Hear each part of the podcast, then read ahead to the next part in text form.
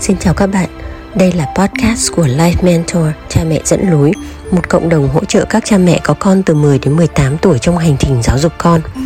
Với mục tiêu kết nối một một các gia đình với những nhà cố vấn trong đa dạng các lĩnh vực, Life Mentor sẽ giúp con hướng nghiệp, xây dựng tư duy, kỹ năng xã hội và các bài học về quản trị cuộc sống chưa được dạy trong nhà trường. Xin mời các cha mẹ lắng nghe. Làm sao để trẻ hết nói dối? Con em suốt ngày nói dối, nó, em nói nặng nói nhẹ phạt đủ kiểu mà con vẫn nói dối. Bé nhà mình rất lau cá. Cháu nói dối đủ thứ để đạt được mục đích. Mình không biết phải làm sao. Con nhà em bắt đầu vào tuổi tin bắt đầu gian dối ăn cắp vặt. Mình phạt cho nhiều lần rồi mà vẫn không sửa. Mỗi ngày tôi được nghe quá nhiều những phàn nàn của cha mẹ về một thói xấu kinh điển của trẻ đó là thói gian dối.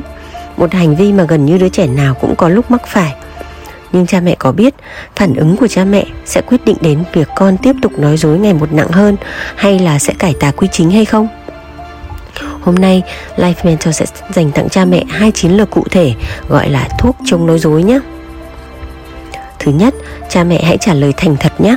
Cha mẹ muốn con ngừng nói dối ngay lập tức hay muốn con trở thành người thật thà? Nghe có vẻ giống nhau đúng không? Nhưng thật ra cả hai điều này khác nhau về bản chất cơ đấy tương ứng với hai mong muốn ở trên sẽ tạo ra phản ứng của cha mẹ ở hai tình huống khác nhau. Nếu cha mẹ muốn con ngừng nói dối ngay lập tức, thì cha mẹ sẽ có xu hướng là bắt bài tại trận. Chúng tôi gọi đây là cha mẹ cảnh sát.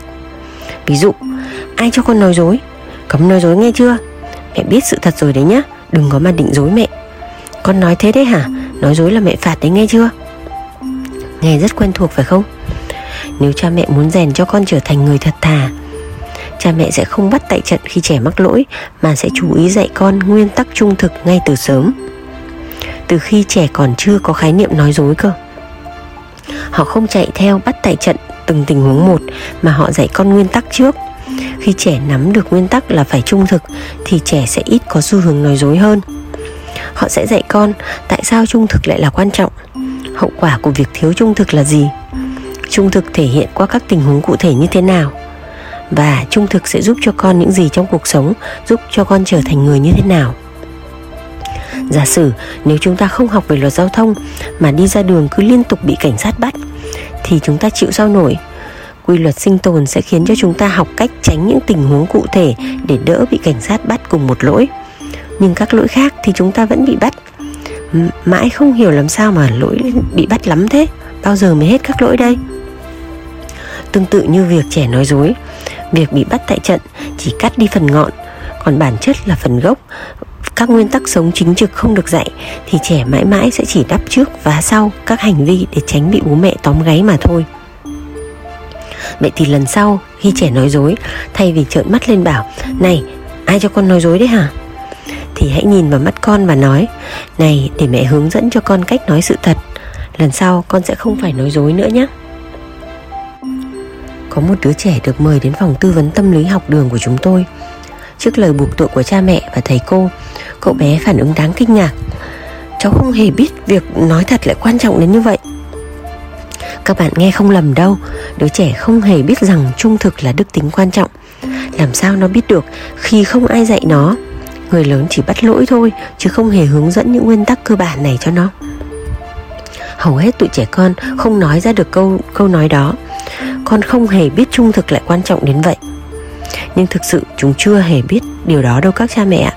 Chúng cũng không biết rằng có những cách khác để đạt được mục đích thay vì nói dối. Làm cha mẹ, nhiệm vụ của chúng ta là hướng dẫn trẻ cách thức đạt được điều mình mong muốn mà không phải gian dối. Người ta gọi là đàm phán và thương lượng. Mẹo thứ hai chúng tôi dành cho các bạn ngày hôm nay. Khi trẻ nói dối và bạn biết rằng con đang nói sai sự thật, tôi muốn bạn hãy mỉm cười bạn không nghe nhầm đâu. Nó giống như là, mẹ biết rồi, con muốn che đậy điều gì đó, nhưng con không biết cách. Con phải tìm cách nói dối để đạt được mục đích. Mẹ sẽ phải dạy cho con ngay bây giờ. Nhưng tất nhiên, bạn không nói ra, mất uy của mẹ và mất sĩ diện của con. Bạn chỉ cần mỉm cười thôi. Cũng đừng xa sầm mặt mày, đừng tìm cách moi tội của con ra bằng được. Đừng trừng phạt, đừng bóc mẽ. Bạn cần bình tĩnh, giọng nói bình tĩnh, gương mặt bình tĩnh và cơ thể bình tĩnh tôi biết điều này sẽ khó đấy. Thấy con dám nói dối mình, đa phần mọi người đều sôi máu lên và không thể giữ được mồm. Mẹ nghĩ có điều gì đó con đang giấu mẹ. Con không sẵn sàng nói thật vì không dám chịu hậu quả. Giờ con nghe này, con làm sai, đương nhiên con sẽ phải chịu hậu quả. Cuộc đời là thế, ai ai cũng phải như vậy. Giờ sẽ có hai cách. Một là con sẵn sàng dũng cảm chịu trách nhiệm cho hành vi con làm sai.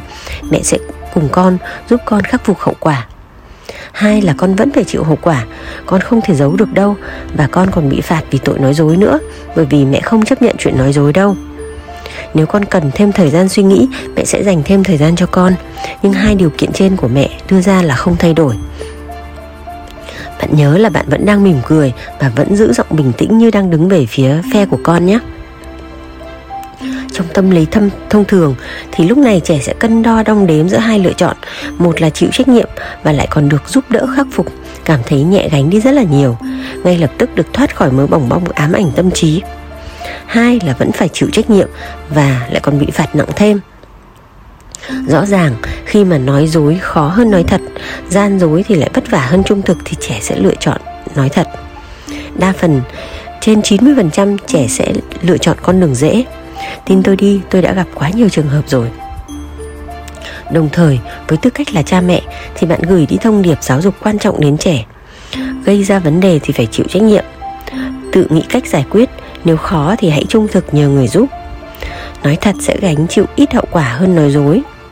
Hối lỗi thì sẽ dễ nhận được tha thứ hơn là cố leo thang nói dối.